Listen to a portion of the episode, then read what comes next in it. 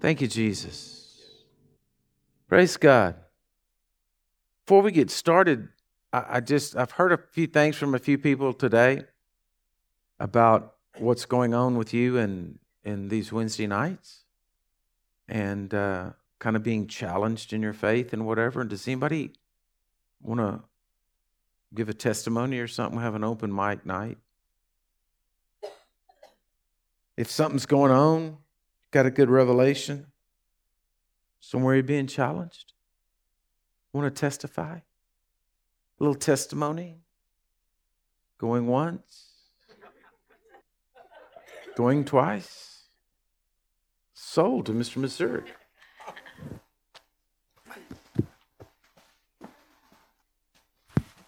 All right, Get your glasses out. yes. My print won't enlarge, my screen's broken. Wednesday night's a good night. And um, Robert started preaching on this. And before I came to that service that night, Lord convicted me that I needed to look at my notes more often because I take notes, all kinds of notes and said that I needed to look at them more from Sundays, from Wednesdays, whatever.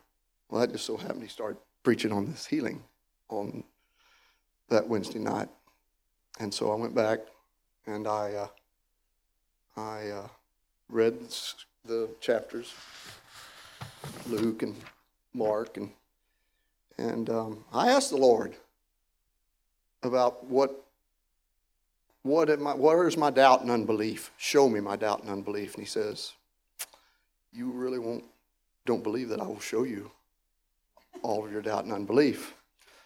I thought, well, okay. And so then I, I said, Well, Lord, I said, forgive me of, of, of, you know, the, of the doubt and unbelief. And he says, You really don't believe I'll forgive you completely for your doubt and unbelief. And that was that was hard. So I went to hunting and I, and I, I went to Mark and I, I found the, the parable of the man with the son with the demons. And I said, Help my unbelief. And I said, That's my starting place. And so that he led me to a starting place. And um, so I've been going going on from there. And and Robert had a a, a word that said, "What you know? What are we what are we looking at? Are we looking at, are we paying attention to what we see? Are we paying attention to what God's promises are? Oh my goodness. And it's, uh, Sunday I had a, just seemed like a word that one of the people that's in the bucket was discouraged and said, didn't know whether to do this or didn't know whether to do that. There's the dilemma. And the Lord just said, that's not the dilemma. The dilemma is where, where's your eye? And it just showed me, said that here, here we are. Here is the problem, whether it's sickness, whatever. And there's God. We're here some between, we're between here, and, and if we're looking this way and he's back over here, you know, you kind of got a little bit of side out of here, but you need to turn and look that way because that stuff is as far from him as the east is from the west. And our focus is it is impressed on me that our fo- that that just sealed. I mean that our focus we need to see the promises, we need to believe the promises. That's the end of story. And it was just a it's it's been a good journey for me so far. Amen. You know, um, God will do anything in the world for you if you'll ask Him. Um, I kind of hate to tell this testimony with my son sitting in the back, but uh, I uh, I had, I a, I needed to use a I was gonna I was at some point going to need to use a trailer that is mine, and so I went out there to look at it because I was going to need to hook up to it and, and and use it, and I looked in the back of it, and there was some plywood and stuff, and I was like, oh man, I don't want to. I don't want to move that. I don't have to unload that. You know, it's going to be heavy and might hurt my back, and I got to crawl up in this trailer and get this stuff out. And so then I looked down, the tire was flat. And uh, I said, Man, I don't want to mess with that flat tire. And so I stopped right there and I prayed. I said, I said, Jesus, I don't want to mess with this, but you know I got to have this trailer at some point. I thought someday this week, I thought it was going to be earlier in the week. I said, somebody's going to call me. I got to go do this deal. I need that trailer. But I don't want to mess with that. I'm busy and got other things that don't want to mess with that thing. So can you take care of it? And I fully well expected him to take care of it. So then Tuesday comes, and I don't get a phone call that I've got to use the trailer. So I just said, Well, Lord, you know, one more day. I said, I don't know, you know, maybe tomorrow, maybe, you know, Wednesday. And so uh, today, I didn't get the phone call, didn't have to use the trailer, but it's still sitting over there. And so this afternoon, one of the workers that works for my son comes running up there and says, Hey, Joseph needs to use that trailer. He says, this, Does the lights, everything work on it? And I said, I said, Yeah, lights work on it. And so he just about shut the door, and I said, Hey, uh, I said, There's some plywood in the back of it. I don't know whose it is or whatever, but you're going to have to get that stuff out before you can use it. He said, Okay, where do you want me to put it? And I said, I just stack it over there in the barn. And then he just about shut the door and I said, Oh, and by the way, I said, uh, thing's got a flat tire on it. I said, may just need air, but I said, where are you going? He said, oh, I got to go. I said, thing might go flat on it. I said, pull over and put some air in it and look at it. So he pulled it over there and I looked at it and I said, I don't know. If I was you, I'd take it down there to the shop, get that thing fixed, charge it to my son. I said, man, God, what a good deal you did, man. I didn't have to touch that thing. All got fixed. I didn't even pay for the flat getting fixed, you know? I just waited and still hadn't had to use the trailer. So I'm like, all right, now, God, this is all right, man. Thank you, Jesus. So, you know, I believe God for everything. You gotta you gotta do that. You've got to stretch your faith. You've got to put your faith out there, believing for no matter what it is and see God move because you know, hey, then the next time, if it's a little bigger, whatever, it's not going to throw you off base. You said Hey, God, if you could do that little thing, you can do this other thing. Amen. And so, you know, you should always be expecting miracles. You should always be expecting stuff. And so, you know, when I when I talk to some of the others of you, you know, you, you told me a good thing today that you being challenged in your belief. We all are. And that's what this is Wednesday nights are about. We're challenging ourselves in our belief because we're going to get to the point to where we truly believe the Word of God's true. Now, I want to show you a few things tonight. Go uh, uh, to, uh, let's start in uh, let's start in in um, hmm. let's start in Matthew 16, 16. Matthew 16, 16. Get your Bibles out. Well, I just had my phone. So I forgot. No, don't do that. What are you doing? Where are my electronics going crazy? Okay, Matthew 16, 16. Okay, so Jesus, they were uh, there, all the disciples were asking, or the Jesus was asking the disciples, who are the people saying that I am? Okay. And so Simon Peter answered and said, You are Christ, the Son of the living God. That was uh, a divine revelation. Everybody else was saying, you know, it was Elijah, you're a prophet, whatever. But Peter said that he knew who he was. Go to the next verse there. And Jesus answered and said, Blessed are you, Simon Barjona, for flesh and blood has not revealed this to you, but my Father who is in heaven. So he had a revelation, all right? A revelational faith come into his heart that he knew that Jesus was the Son of God. He wasn't just a man, he wasn't just. Okay, when you have a revelational faith come into you, well, then nothing else matters than what you see. Right? When it's a revelation to you, it may not make sense. It may not, you may not understand it. It's not wrestling with it in your head Something in your heart's clicked and you said, That's it. You just know it. You know it's to be true. That's the place where we have to get to in our faith and our in our walk with Jesus. We have to get to this place of revelational faith. Everybody say revelational faith. You've got to get to this place. Okay, so then he goes on and he says, also, I say to you that you are Peter, and upon this rock I'll build my church, and the gates of hell shall not prevail against it. And I will give you the keys to the kingdom of heaven. Whatever you bind on earth will be bound in heaven, and whatever you loose on earth will be loosed in heaven. Now, I can tell y'all, good people, that I've read a lot of books in life. I've read hundreds of books. And I have read, I don't know, numerous books on binding and loosing from different authors and this and that and the other, and all, all this stuff. And after it's all over with, the conclusion I finally came to is you're not going to get nothing moving either on heaven or earth if you don't have any faith. Right? It doesn't, there is no secret word. There's no, we always are trying to find that McDonald's Christianity where you just pull up to the window and just get what your order is and then leave. We don't, we don't, we want it to be a, we want to have a magic word. Right? We just want to have a magic word, say the magic word, and it happens. But the truth is, look what he says here. He tells him, he says, Look, whatever you bind on earth will be bound in heaven, whatever you loose on earth will be loose in heaven. But who's going to do any binding and loosing unless you had some faith to believe it was going to happen?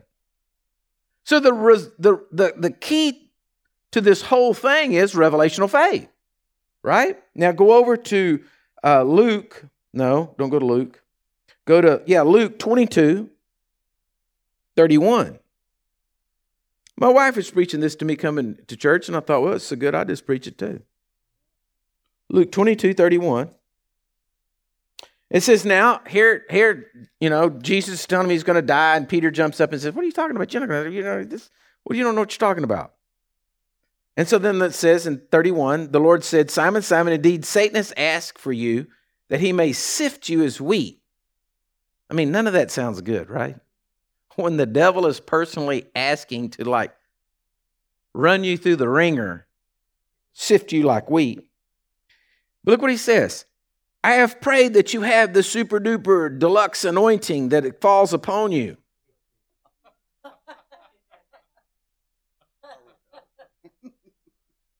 Here's Jesus saying, I've, I've been talking to the devil personally about you, and he wants to just, like, you know, those old those old wringers, you know, that you just cranked and ran that rag, through. He said, I want to, he wants to crank you through that thing. Suck this, smush you flat, bruise you from one end to the other. He wants to sift you like wheat. He wants to pull you out the other end. But Jesus didn't say it. And so I gave, I told Michael and Gabriel to watch out for you. Or I've given you this secret word. No, he says, I have prayed for you that your faith should not fail.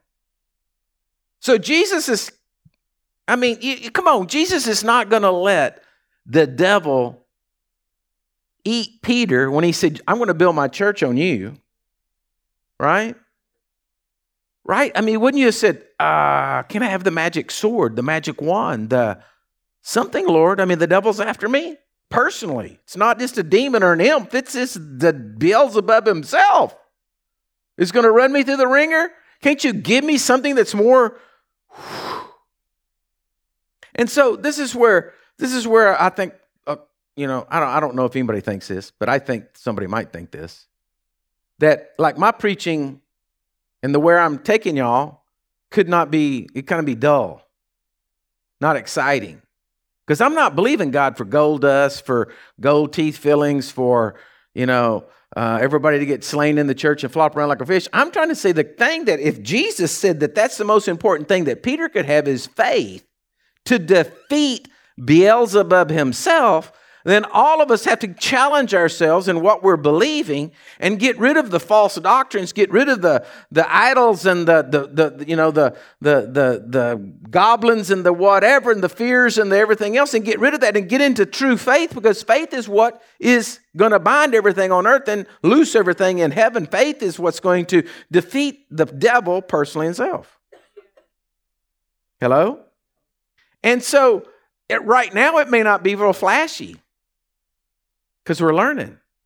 But when that day kicks off, and we all, just give me two or three of y'all that just get so turned on by faith that you just know that what Jesus said he'd do, he'd do, and you know what he said he'd do, so you can do it. I'm telling you what, man, revival's here. I mean, I mean, it, it, there nothing can stop y'all are just being here dragging people up. We won't have time to do any preaching, nothing else. It just be people just flying in here and getting healed and just everything in the world taking place because it's just going to be chaos. You'd be walking down the street. Oh, yeah, Pastor, I forgot to tell you, Dad was out in the cafe, drank me a cup of coffee, ate me a hamburger, and I was walking out. My shadow fell upon this old boy, and he just got healed right there. Hello? Okay. So, with that being said, let me give you something to sink your teeth into. All right? If you're at the place that you can still be talked out of what's yours, then you don't really believe it. Right? I was at a, actually, it was the Hunter's Roundup back in November, whenever, and I parked my truck, and all the trucks, everybody had parked and backed up and backed into their parking space. And then I went and parked mine just like that. And then when I got out to walk to my truck, I actually walked up to a truck and it wasn't mine. But everybody has the same kind of truck there, and my white truck looked like everybody else's white truck. And I actually walked up to the front, and not until I looked down, the bumper was different, did I realize it wasn't my truck. And it was kind of funny because I had this feeling inside of me. Isn't that funny? I didn't even know what my it was my truck. I mean, I was going to argue with somebody, this is my truck, right? And then, but then when I looked at it, I could be easily talking out of it wasn't my truck. Well, if the devil can talk you out of what you think is yours, if you say, no, no, Jesus, Jesus bought my healing, but the devil can come in some other way and talk you out of it, then you didn't really believe it. That's the point I'm trying to make. All right? So if you don't really believe who you are in Christ, that you are the redeemed of the Lord, that you are righteous by his blood, and you're still looking at yourself, yeah, and say, well, yeah, I know I'm righteous. I mean, I know I'm going to go to heaven when I die, but, you know, I acted ugly the other day, you know, and I'm still not there, and I'm still not going to get that. The devil will use it against you. The devil will take that and he'll twist it around and he'll turn it around and say, well, why would God heal you? You know, you know, you know that you're just, you know, you're not right. You still got some crazy in you, and you know, and and and, and he'll start saying that your your works are determining your righteousness. Because folks, I'm gonna tell you right now, every one of you sitting here tonight, everybody that listens to this tape, you're either born again washed in the blood of Jesus because you have confessed him as the Lord and Savior of your life and you believe he's the Son of God and his blood has washed you and you are righteous by his blood. Now you not may not all we all not sanctified, but you're righteous in God's eyes. Your debt has been cleaned, and nothing that you do is going to make you more righteous. But if you start taking and letting the devil get place in you, that, well, you know, I didn't read enough, or I didn't pray enough, or I didn't hold my mouth right when I was doing it, or if I'd have put beans on the floor, and knelt on them so it really hurt, and then lit me some candles and had me some incense going, you know, then maybe God would have heard my prayer. You know, if you're if you, if the devil can talk you out of it, he will. But if he can't talk you out of it, then you have revelational faith and it's yours. And it can't be stolen from you. You might forget it, and after the Holy Spirit has to remind you, and you said, Oh, wait a minute, that's right. But it's yours. You know it's yours. Okay? So I want to show you something tonight about the atonement, what Jesus bought for you. Okay? So I want you to go and I want to look here. Let's just start in Luke chapter 4, verse 16. Luke 4:16 says, "So he came to Nazareth where he had been brought up, and his, as his custom was, and he went into the synagogue on the Sabbath day, and he stood up to read. And he was handed the book of the prophet Isaiah. And when he'd opened the book, he found the place where it was written. He said, The Spirit of the Lord is upon me, because he has anointed me to preach the gospel to the poor. He has sent me to heal the brokenhearted, to proclaim liberty to the captives, and recovery of sight to the blind, to set at liberty those who are oppressed, and to proclaim the acceptable year of the Lord. Then he closed the book, he gave it back to the attendant, sat down. And all the eyes of them in the synagogue were fixed on him, and he began to say to them, Today, everybody see it says today? So that today was 2,000 years ago plus. Today, this scripture is fulfilled in your hearing. That word fulfilled doesn't just mean like you filled it up, it means it was like completed, like brought to pass, ended, over with, not up for discussion anymore, fulfilled. He said that scripture is fulfilled in your ears today, that this is the acceptable year of the Lord, that the that all the oppressed are going to flee. It's, I'm proclaiming the acceptable year of the Lord. All right? He said, This is the year the acceptable year of the Lord was the year of Jubilee. Okay? Now go to Matthew chapter 8, verse 16. It said, Now when evening had come, they brought unto him many who were demon possessed, and he cast out the spirits with a word. Huh. Isn't that interesting? Cast out the spirits with a word. I guess word's pretty powerful, huh? And he healed all who were sick, that they might be that it might be fulfilled which was spoken by Isaiah the prophet, saying, He himself took our infirmities and bore of our sicknesses. Now that's a quote from Isaiah 53, where it talks about what the Messiah was going to do. Right? Okay. When Matthew wrote his gospel, he wrote his gospel to the Jewish people. So Matthew put this in there, wrote it in there because he knew that the Jewish people were wondering was Jesus the Messiah? The Messiah was going to be the one who was anointed, the one that was fulfilling Luke 4, which Jesus just said he did fulfill it. All right? And that it was going to be the atonement, the Messiah was going to make the atonement for all of the world. All right? Matthew says that's who Jesus is because of what he did. You with me? All right. Now go way back in the Old Testament to Leviticus chapter 25. Genesis, Exodus, and then Leviticus. Some people don't like Leviticus. I love the book of Leviticus. I like all the detail and all the things in it. Leviticus 25. I'll start reading verse 1. I'm going to read a little bit here, so y'all just bear with me. Now the Lord spoke to Moses on Mount Sinai, saying, Now who said this? We're talking Papa, right? All right. Moses didn't make this up. This was God speaking to Moses and giving this commandment. Speak to the children of Israel and say to them, When you come into the land which I give you, the land you shall keep a Sabbath to the Lord.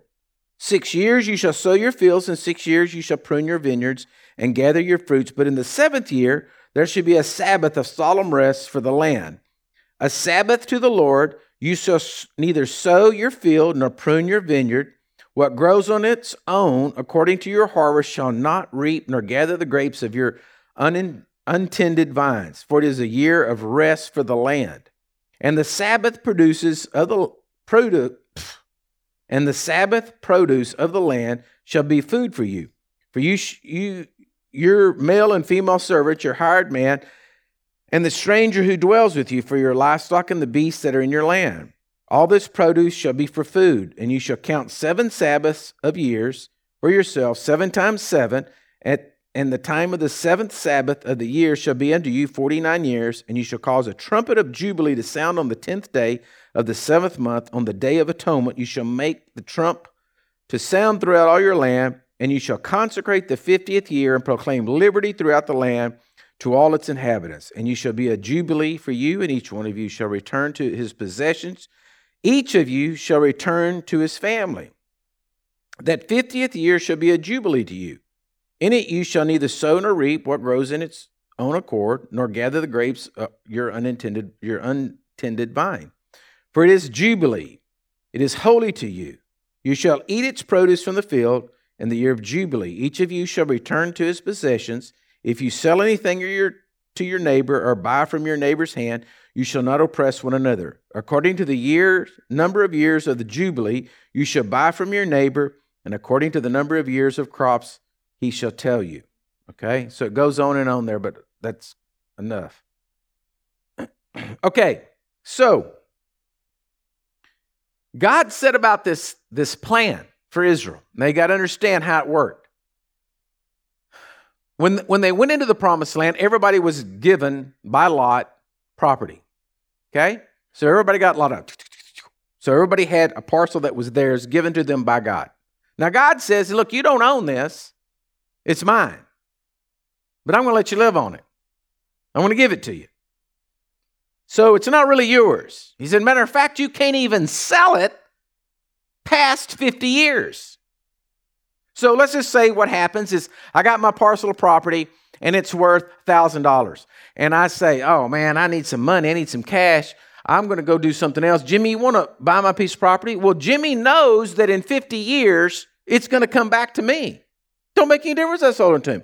Because you can't buy and sell land that's not yours. Because you're just the leaser of it. So Jimmy, right off the bat, being a businessman, said, whoa, whoa, whoa, whoa, Robert, okay, uh, let's see. Oh, we got 26 years left before the Jubilee. So the price then is set knowing that in 26 years I'm getting it back. Y'all following me here? So they calculated up because it was only, if it was two years away, 46 years, Jimmy said, hey man, that's not worth much. You're going to get it back in a few years. I'll give you 100 bucks and I'll farm it for a couple of years. Y'all with me? This was all thought in the Jewish mind. God had this all planned out. God did it. Everybody say God did it. Wasn't Moses' plan, what anybody else's plan. He said, okay, now this is how it's going to work. You're going to, every seventh year is going to be a Sabbath. So you tend the land for six years. On the sixth year, I believe it's a little farther down, I just didn't read it all. In the sixth year, I'm going to cause it to produce three times more than it would normally produce. So you're going to you're going to farm for 6, then you're going to get this bumper crop. And you're going to take it and you're going to be smart with it and you're going to store what you need to store and you're going to do all this kind of stuff because the seventh year, everybody takes vacation. There's no working on the seventh year, whole year. The land's going to rest and you're going to rest. Wow, can you imagine that? Most of us just want two weeks. Get a year off. Land's going to rest and you're going to rest. And you do it right. You're not going to run out of food because you're going to have a three year supply. Because, see, once you started back planting on the eighth year, you weren't going to get it to the ninth, so you had to have three years. So then you were back on schedule, right? Then you're going to count those numbers of sevens, and then you're going to get to 49, and then you're going to have a year of Jubilee. And then what's going to happen on the year of Jubilee? Everybody who got in debt or lost their property or whatever is going to come to this place that everything that they lost, they get redeemed. Are y'all with me? All right? You just, you're there, you're about to eat your last morsel, boom, it's the year of Jubilee. He said, but not till 10 days afterwards does everybody get their property back until the day of atonement. And on the day of atonement, he's going to step up and he's going to blow the ram's horn. And when you hear the sound of the ram's horn going out through there, then the redemption's through. It's all done. It's all covered. You go back over there into your house, onto your property, and it all gets to start back over for the next 50 years. Okay? The only problem I can't find in here, because I've researched it, and I can't say I've just like done the greatest in-depth study, scholarly study of this, but I can't ever find where Israel actually kept the Jubilee. They may have in the beginning, but you know what happened after 50 years? Everybody just got to be just a heathen. And when David came to get his part, his property back from me that he'd sold to me, I said, What are you talking about, man? I bought and paid for that. And after a while, everybody just kind of gave up and nobody did this. But you know that the Old Testament is a type and shadow of things to come. God's saying there was this day and this time when he was going to blow a trumpet and everybody got their redemption back. Well, a lot of scholars want to take this and say, oh, well, that's the day that the trump's blown and Jesus returns. And we enter into the, you know, the age of the dispensation of grace is over with and we enter into the millennial reign. And I say they're wrong. Because Jesus, then, why did he stand up in Luke chapter 4 and say, Today this scripture is fulfilled in your ears. That I am going to be the atonement. The Jubilee didn't start until the atonement took place. The moment things are made right with God, the trumpet sounded and everyone was redeemed. Are you following me? The day that Jesus rose from the dead, you know what took place after that? The gospel, Paul said, Romans 1, I'm not ashamed of the gospel, for it's the power of salvation for everyone who believes. At the moment of the resurrection of Jesus, the gospel started being heralded around the world as a trumpet being blown. That anyone who believed in Jesus, that he was the Son of God, you were redeemed. You got your Jubilee. Everything was restored to you. Are you following me here? Not necessarily as just in the physical realm, but in the spiritual realm. Restored from what? Think about this for a second. What was ever mankind getting his redemption and his restoration from where? Where did it start? Well, Galatians 3:13 tells us that every one of us has been redeemed from the curse of the law. So we've been redeemed from the curse. So where'd the curse start? Way back over here in the garden. When everybody used to be walking around fellowshipping with God, just walking with God in the cool of the day with his arm around him, saying, Hey, Adam, how's it going? Hey, what's going on? So the moment that the trump started being heralded, it was wait a minute, man has been redeemed from their sin, their brokenness with God. Now, let me stop here for just a minute, and y'all can help me get back on track here in just a minute. But I got to say something about this. so many times when we talk, when we say the word sin, the imagery that goes into our mind when we say that word sin, it becomes an act that we did. Are y'all with me? That's the imagery. We did something so, oh, I sinned. But the truth of the matter is, if I've been redeemed from the curse, I've been redeemed from sin, that means I've, I'm in a righteous state with God. So that's not really the proper word to be using. Think about this for a minute. I've used this example so many times, but I want to say it again because it's the best one. If there's no speed limit, the cop cannot stop you and give you a ticket if you're speeding because how could you be speeding if there's no speed limit? So, how could you become unrighteous with God if you've been made righteous with God? It's not this jumping in and jumping out and jumping in and jumping out. One moment you're righteous, one moment you're not. You're either righteous or you're not. So, if the trumpet heralded and said, anyone who believes in Jesus can be saved from the curse, what was coming on mankind out of the garden, then the trumpet got heralded and you believed the sound, then you were moved over and translated from the kingdom of darkness into the kingdom of his dear son, so therefore you're righteous. In the Greek, the word is called peripatoma. It means a side slip. It means you side slipped. You weren't on steady ground. You, you're you slipped. Didn't mean you fell back into original sin. It means you side slipped, you peripatomed. I doubt that's the way you say that word. Probably got a little South Texas on it there. Right? My point being, is if the if Jesus said, I fulfilled the year of Jubilee, I fulfilled all of this, and the and then he arose from the dead, and the, that was the trumpet of the gospel being sounded, that you were redeemed and everything that you'd lost was back to you. The only thing I really care about is my relationship with God. And now my relationship with God can't be broken because of the blood of Jesus. Well, then I'm in a right relationship with God, therefore the devil can't steal from me. So before the fall, there was no sickness. God didn't walk in the garden one day and say, Adam, what's wrong? I kind of got a cold. My kidney seems to be acting up. Right? I mean, that didn't happen. He was in the garden with God. There was no sickness. He was in the garden. Sickness came as a result of the curse on the earth. Well, if I've been redeemed from the curse, well, that means in my position in life, I've been redeemed from the right of sickness having anything to be able to do with me.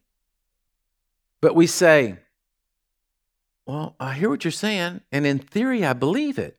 But in practice, you know, I'm sick. Okay, the year Jubilee sounds, Old Testament, trumpets blown, it's heralded out, it's a year of redemption. And what happens to so and so that either didn't hear the trumpet wasn't keeping count of the years, got so discouraged and so depressed, crawled in a cave somewhere. Was weeping because he lost his property, but he never heard the trumpet. What about what about the person that just said, "No, I mean it's yours. I sold it to you, and that's just the way it is, and it's just bad luck." And I mean, I should have, I should have managed my property better, and I didn't. And and then the old boy that's got his property says, Well, you know, I mean, that's really right. I mean, you know, you didn't really do a very good job with it, and I did a whole lot better than you did, and, you know, and starts talking trash to him. See, the devil gets in and tries to talk you out of what's yours. I mean, if it was me and I, I knew it was mine, I would be at the front gate with my ear up, waiting. Horn blows, hey, buddy, get out. Right? I mean, if that's the law, God said it about. I'm not being unrighteous. I'm not being. See, but we get into that. Oh, well, you know. I had a guy tell me, he, he's a good friend of mine. Not anybody from around here, but a, a guy I've known for a long time. And and I'll say, we'll be talking about something, and I'll say, Well, look, I'll pray about that. And he's like, it's all weird. And he's like, Well, you know, if you want to, but he said, I just say my prayers, you know, for just big things. I'm not I'm not going to bother the Lord with, you know, things like that. I'm like, well, God wants to bless me with everything, so I don't care what it is. But it's like you only have like three get out of jail free cards, so I don't think this one's big enough to use one on. This is his mentality. This is the way he was raised. So he's easily, I can say, oh, you can't pray about that. And he say, oh, yeah, that's right. I would just put her down. Don't even go there. He'd be easily talked out of it, right? And I'm praying about everything. But that's what the devil does. He comes in and he gets in there and he influences and says, You haven't been redeemed. That property's not yours. That's not, that, I can guarantee you, if they did the year of Jubilee, there was somebody who figured out, you know what? Hmm. If I go ahead and plant on that seventh year, then I'll be getting a bumper fresh crop. And then I'll have more to sell when it comes to time. And I'm going to make more money and I'm going to get ahead. Take off a whole year, might as well go to Egypt and work. Right? Rather than believing the promises of God are true. Because God said, I want to bless you. I want to give you a bumper crop. You'll never lack a bit and get a year off. Okay, let me challenge you. Some of you would probably jump at this, and others of you are going to say, What? I mean, it's just, just take somebody, oh, I'll just pick on Brandy over there. I mean, if, if, eh, there she is, she goes to work, great job as a nurse, taking care of babies and doing all these things, and all of a sudden somebody says, Okay, Brandy, uh, God told me to tell you, you can take off a year and you'll still be okay. Being a mom and working and finances and this and that and the other, your mind's going to go crazy. You're automatically going to start to think, well, wait a minute, you know, I mean, I've got payments and I've got to make payments and we got car payment and this and that. You know, I can't take off a year. How could I just not work a year? I can't do a whole year. I go off like that. We're going to have to do this. We're going to do this. We're going to do this. Am I right? I mean, if you're, if you or like most of us, that's what you would be saying. You'd be trying to figure out, how am I going to make this happen? How can I do this? how can I? Immediately your mind would go there, and the devil would just have a field day with you. He would just keep throwing stuff and poking stuff at you and say, Oh, yeah, but you forgot about this. And even if somebody said, Okay, I'll tell you, make it easy for you. I'll give you your full year's salary up front.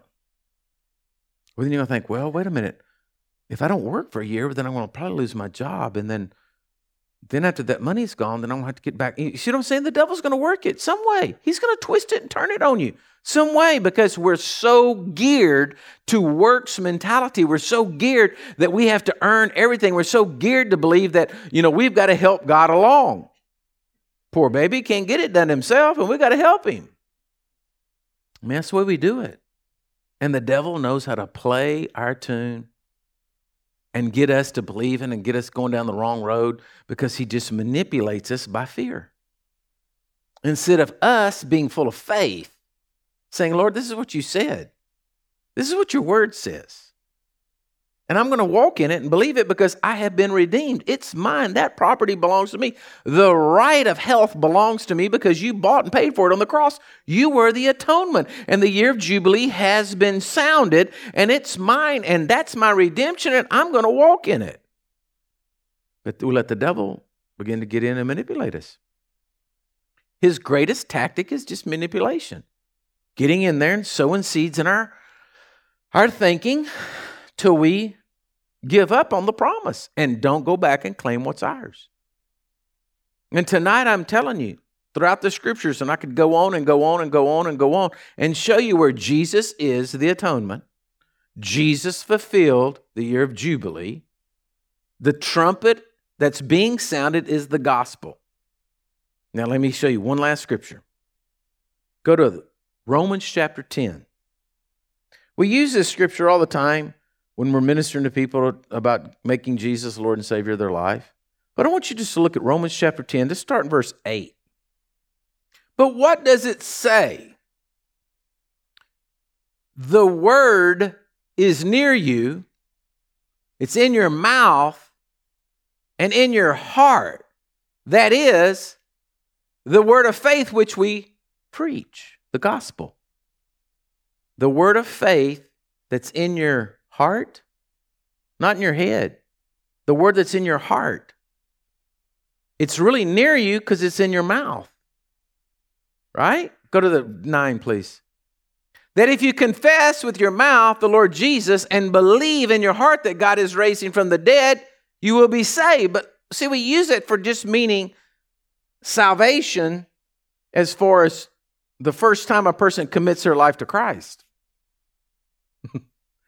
put, put it in text to what I'm saying tonight.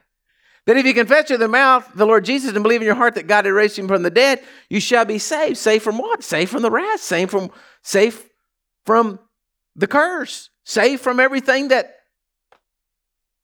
came at the fall in the garden. But you got to do something. You got to confess it with your mouth. Why is it coming? Why are you confessing it with your mouth? Because it's what you believe in your heart. It's the word of faith being loosed into your realm and your world. What are you confessing? That He's the atonement, that He's the redemption, He's paid for it. Go to 10. For with the heart one believes unto righteousness, and with the mouth confession is made unto salvation. There's no, there's no hocus pocus, no voodoo in that. The heart believing unto righteousness. You got to understand, when Paul was saying this, this was so radical. We, we, we know it almost like John 3.16 because we use it all the time for people giving their lives to Christ. But the truth of the matter is this is so radical because the Pharisees and Sadducees were screaming, this can't be. You've got to do it by works. If you can't read the Bible forwards and backwards, and you can't keep all the 3,000 commandments, and you can't do this, and if you didn't make the sacrifice, and if you didn't do that, well, then you cannot be righteous with God. God is God. We can even speak His name. He is so holy, and you think you can. Like you are, you didn't do nothing. And Paul said, No, no, no, you missed it. The trumpet has been sounded. The trumpet has gone out over the land that Jesus is the atonement. He is Lord. And everyone can return to their original state and relationship with God because He has redeemed it. It is the year of Jubilee. Go to 11. For what does the scripture say? Whoever believes on Him will not be put to shame. 12. For there is no distinction between Jew or Greek, for the same is Lord over all, is rich to all who call upon him. 13. For whoever calls on the name of the Lord shall be saved. You see, folks, we don't understand that, what that means to everything that you lost to be brought back to you. And part of what humanity has lost is walking in divine health. And it's yours. And what I'm saying to you tonight is, I mean, you got to go knocking on some doors and saying, hey, wait a minute, sickness, you can't live in this house. This house belongs to me and has been redeemed to the Lord. You don't have any right here. But it's got to be by revelation of faith. Always remember Smith Wigglesworth in one of the books that I, re- I read uh, of him years ago. And uh, he said he was at a bus stop. And he was a, you know, if you if you've ever read any of Smith Wigglesworth books, you know, you know, he was a he was a plumber. And he's a very rough man and got saved and God brought him out into great ministry. And anyway, he said he was at a bus stop one day and he was English and he's standing at the bus stop and waiting for the bus. And this woman comes up, said she was a rather large woman, and she came up and this little dog followed her. And she turned to the dog. I don't remember what the dog's name was that she called. And she said to the dog, you know, go home. And the dog just stood there, ha, ha, you know, didn't move. And he's observing this whole thing. And so she said, go home. And the dog just looked up, you know, didn't move. And said, finally, the lady jumped up. You go home. And she stomped her feet and ran at that little dog. The little dog whew, just took off. And when he saw it, the revelation hit him. He says, My Lord, I see what's going on. You know, everybody's like, What is going on with this guy? You know? And he just had a revelation of speaking the word of God and taking your authority in who you are in Christ and standing your ground and sending that devil running. But it's got to be revelation of faith. It can't be what you see in your head. You can't go home and say, Well, Pastor Robert now says you have to leave my house. I mean, that's not very convincing. If you don't leave, I want to get him to come out here. You know, see what I'm saying? That's it. It's just not going to. It's not going to cut it much. I go to Living Waters Church. They'll have a prayer meeting if you don't leave. No, it has to be revelational from you. It's yours. You walk outside and you see a thief stealing your car, and you're going to say, What are you doing? Oh, you want to steal my car? Well, I mean, I do like it, and I really need to go home, but Of course not. Then why do we let the thief steal from us when we've been redeemed and it's rightfully ours? Why do we let the enemy come into a place that he has no right to be? And that's where we have to start to be like Jesus said to Peter, I'm going to pray for you that your faith's not going to fail because that's what's going to get you through, is your faith. And matter of fact, that faith's going to be so strong, whatever you bind on earth will be bound, and whatever you loose on, or whatever you loose in heaven will be loose. It doesn't make no difference. Whatever you say is going to happen because whatsoever you confess out of your mouth, because the word's near you and it's in your heart. So if you get it coming out of your mouth, you're going to see the salvation of God. So again, we end up tonight having to look into our hearts and see where are we compromising? Where are we not living in what we've been redeemed from? And then once you start to let the Holy Spirit open your understanding to what you've lost, what's not yours, what's been stolen from you your joy, your peace, your health, your sanity then you can start to claim it back. And then your relationship starts with the Lord like, you know, where do we go from here? But if you don't know what's been stolen from you, you're just going to give it up and just let the devil take it.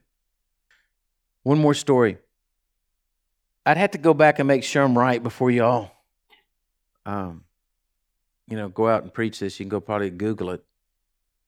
It was one of the old actors on Hee Haw, and I think it was Grandpa Jones. I'm not 100% sure, but I think it was Grandpa Jones.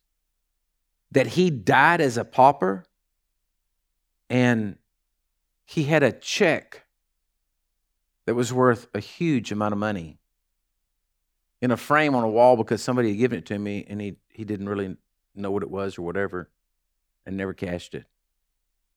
Did y'all see the new one? Here's one more recent of the guy on the Antiques Roadshow with the watch. $700,000 watch paid how much? 350 350 bucks is what he paid for it kept it, and then he took it to Antiques Roadshow to see if it's worth anything. It's worth seven hundred thousand. Passed out, just fell out on the ground. I would have too. Boy, I would have hit the ground hard. the point is, see, he had something he didn't think it didn't know what its value was. Do we know what the value of our faith is?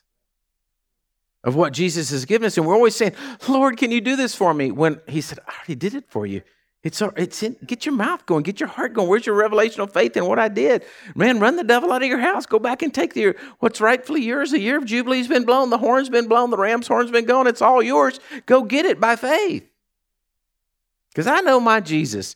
And if there was a secret word or there was something that, you know, could be used, he would have certainly told Peter, ah, don't worry, the devil won't get you. I, you know, I gave you the magic pixie dust throw it on him when he comes around. It'll be the end of him. Right? He said, I just pray for your faith's not going to fail. Because it's the most powerful thing I could give you. I mean, that's what he said. That's the most powerful thing that I can give you is your faith. Because you can always carry it around with you. No matter where you are, you always got it. Years ago, I was on an airplane. I'll never forget this. Was, we're getting ready to land in San Antonio. Plane was coming down, plane was coming down, plane was coming down, just about to touch all the wheels down, and all of a sudden, man, that pilot just threw the coals of that thing and just pulled the nose of that thing up. And I mean, we were just sat back in the seats, and the woman beside me just screamed bloody murder, grabbed my arm, went to just locked hold of me in a death grip, screaming, Oh, we're gonna die, we're gonna die. And I just looked at her as that plane's going up, and I said, Man, we're not gonna die.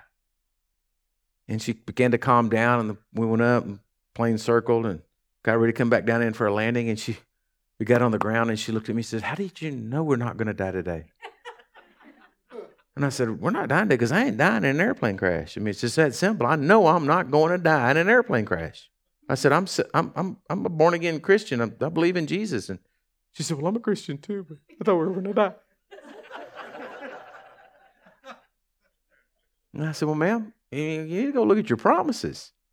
Ain't dying in no plane crash. Ridiculous. Come to find out, a plane hadn't gotten off the run, the tarmac. You know, his tail was still there, and he had to go over. So, what do we do in those situations in life? We tell the devil to get out. We hold our faith because it's the greatest thing we got. No matter where you are, you got it. Amen? Amen? So, look at the person beside you and say, You got it. Praise God. Well, let's take up our offering. Do you know that the good hand of God was upon you? And that you're blessed, blessed, blessed? Can't be cursed. It's not in your agenda. Amen. Well, put your hand on your offering. Let's just get some more blessing going here. Lord, I just declare these most blessed people on the face of the earth. They are blessed in everything they do. They're blessed in everything they put their hands to because, Lord, that's our promise. You are El Shaddai, the all sufficient one, the Lord, the one who takes care of us in every situation. And so, Lord, I just declare these folks are blessed. And, and, and, and Lord, they just can't help it. And people want to bless them. And I declare they can't be cursed. In Jesus' mighty name, amen.